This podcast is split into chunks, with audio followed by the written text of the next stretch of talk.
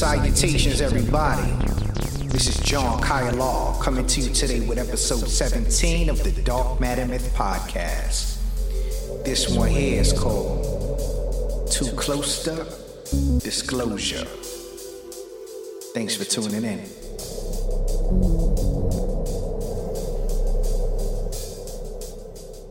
So, after last episode, I found myself in a space wondering on what I will talk about this episode.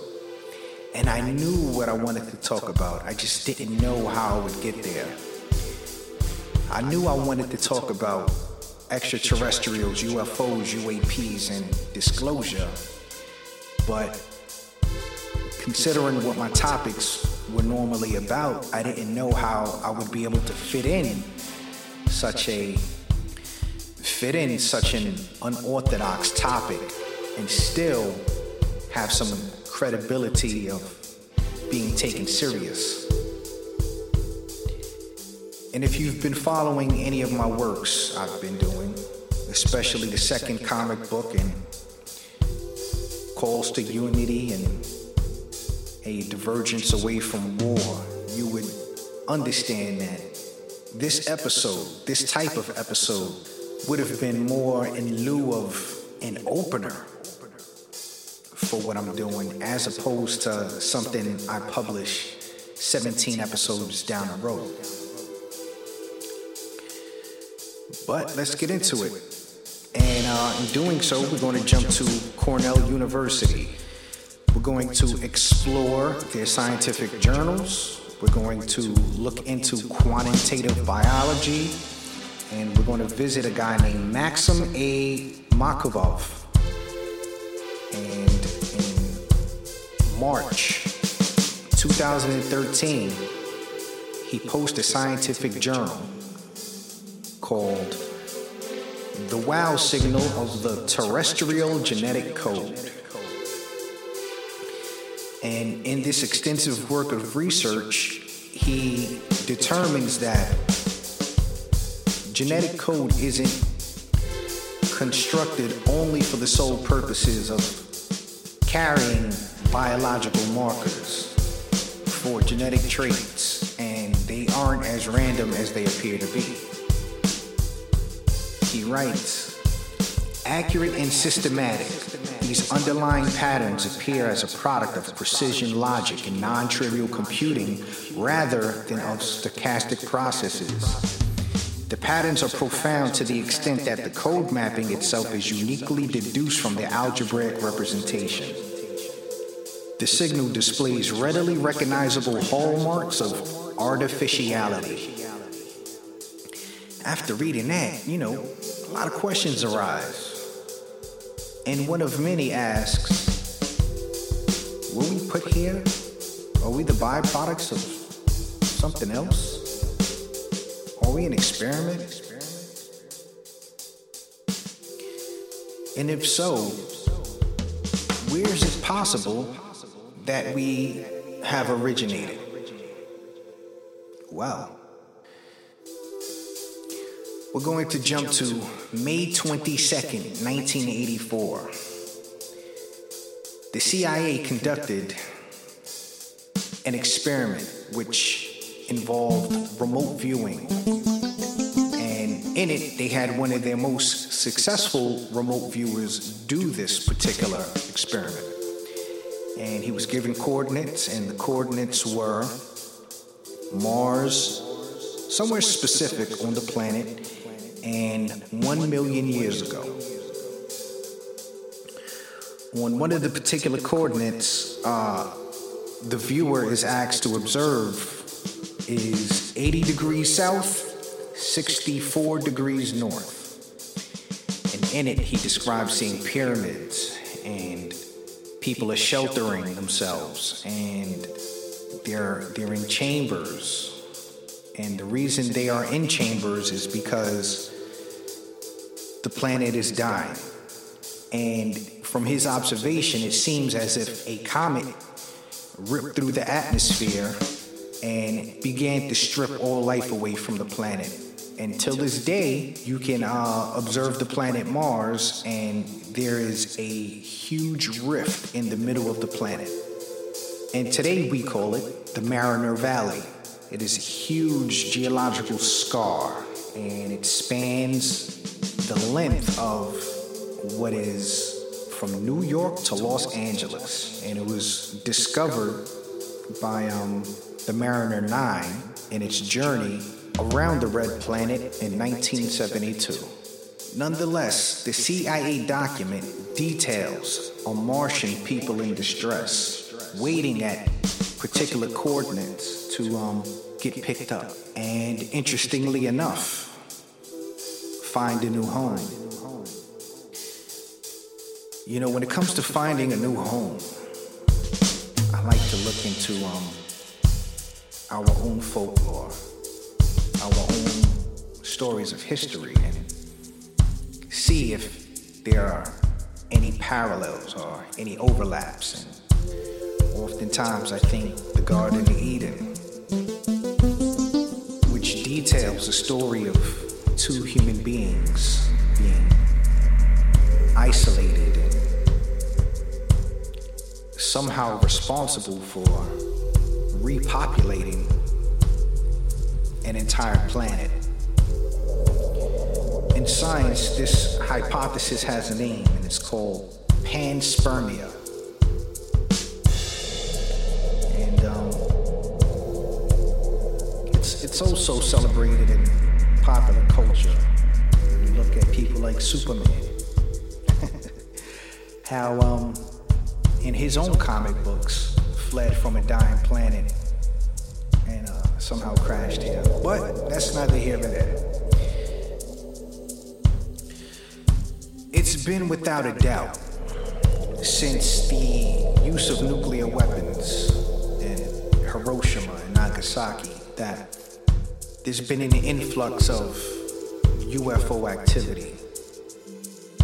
So much so that our own military has came out and has said that these UFOs have been over our nuclear facilities, um, decommissioning and deactivating some of the nukes while they sit in their chambers.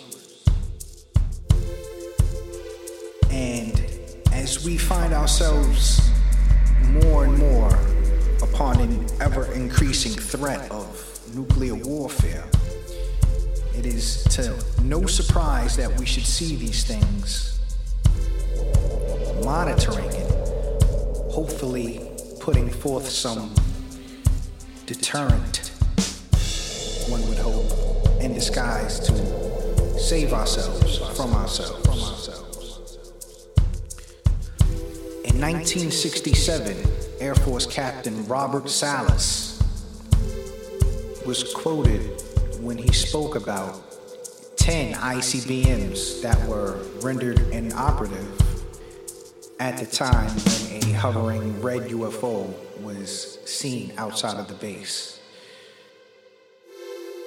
And while things like that have been happening for a number of decades within this country, it's not the only country. And I have a particular tale for you coming from Russia rather coming from the KGB, from intel sources from Ukraine and into our own CIA documents. And before I read this to you, just know I'll be providing all links directly to the CIA database so you can read these for yourself. March 27, 1993. According to the KGB materials, a quite low flying spaceship in the shape of a saucer appeared above a military unit that was conducting routine training maneuvers. For unknown reasons, somebody launched a surface to air missile and hit the UFO. It fell to Earth not far away, and five short humanoids with large heads and large black eyes emerged from it. It is stated in the testimonies by the two soldiers who remained alive that, after freezing themselves in the debris, the aliens came together and then merged into a single object that acquired a spherical shape. That object began to buzz and hiss sharply and then became brilliant white. In a few seconds, the spheres grew much bigger and exploded by flaring up with an extremely bright light. At that very instant, 23 soldiers who had watched the phenomenon turned into stone poles. Only two soldiers who stood in the shade and were less exposed to the luminous explosion survived. And I'll be providing you with this document right in the description. The document furthers a CIA representative stated, and this is in quotes if the KGB file corresponds to reality, this is an extremely menacing case. The aliens possess such weapons and technology that go beyond all our assumptions. They can stand up for themselves if attacked. There are no hypotheticals in this unclassified document. But giving this truth, I find myself in the wholehearted belief that we are in no danger whatsoever. You know, looking at certain artworks through history, if we look at the um, crucifixion of Jesus from 1350, which was painted 673 years ago, and it is now on display in a church in Kosovo. If you look in the upper left hand corner of the picture, right above Jesus being crucified is a picture of a being in a UFO, much similar to the ones that were described by our own military in the last few days. So, considering this, here's what is true today. We have come to a point of disclosure. Now, we aren't in a full fledged, hard disclosure. A disclosure of that magnitude would flip the world on its head, and it would be more polarizing as opposed to unifying. But where we're at today is a point in time in which the information is slowly being disseminated to the public. It's being disseminated by people uh, working in tandem with the government, like Mr. Lou Elizondo, like Tom DeLonge, and like um, another CIA operative named John Ramirez, who isn't me, by the way. But these people are coming out today with tidbits of information that are becoming the foundation to a overall much bigger disclosure. So following this line of thought, here's is what I believe to be true.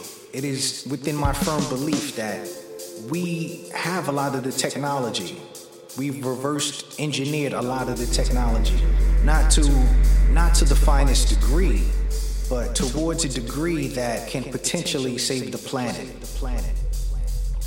That can ultimately wean us off of these fossil fuels that are killing the planet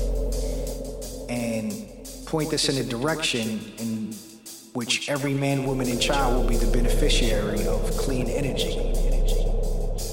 It is also in my firm belief that the reason we haven't done so is because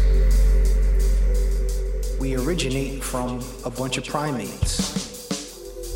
Our societies are tribalistic, and with tribalism comes an orientation to self serving. And when we're all self serving, we are unable to grasp the overall picture the overall connectivity that lies between us. And if we're unable to grasp the concept of this connectivity, we find ourselves in a position of perpetual self destruction. You know, one great metaphor that comes to me with respects to this uh, connectivity is the idea of your hands grabbing a shotgun and blowing off your legs because your hands are jealous, it can't fit into a pair of Jordans. so it destroys the lower portion, which is responsible for mobilization of one particular organism, which in this case would be either you or me. You know, considering these widespread attributes about humanity, in many ways we are unapproachable. We are unworthy for contact. You know, back in uh, 2019 during September when they had the uh, Storm Area 51 operation going on and a bunch of people went down there to try to storm Area 51 to get the UFOs and the aliens out. Shit, there were people out there with signs that said clap alien cheeks. You know what I'm saying? And that's all we could think about. you know what I mean?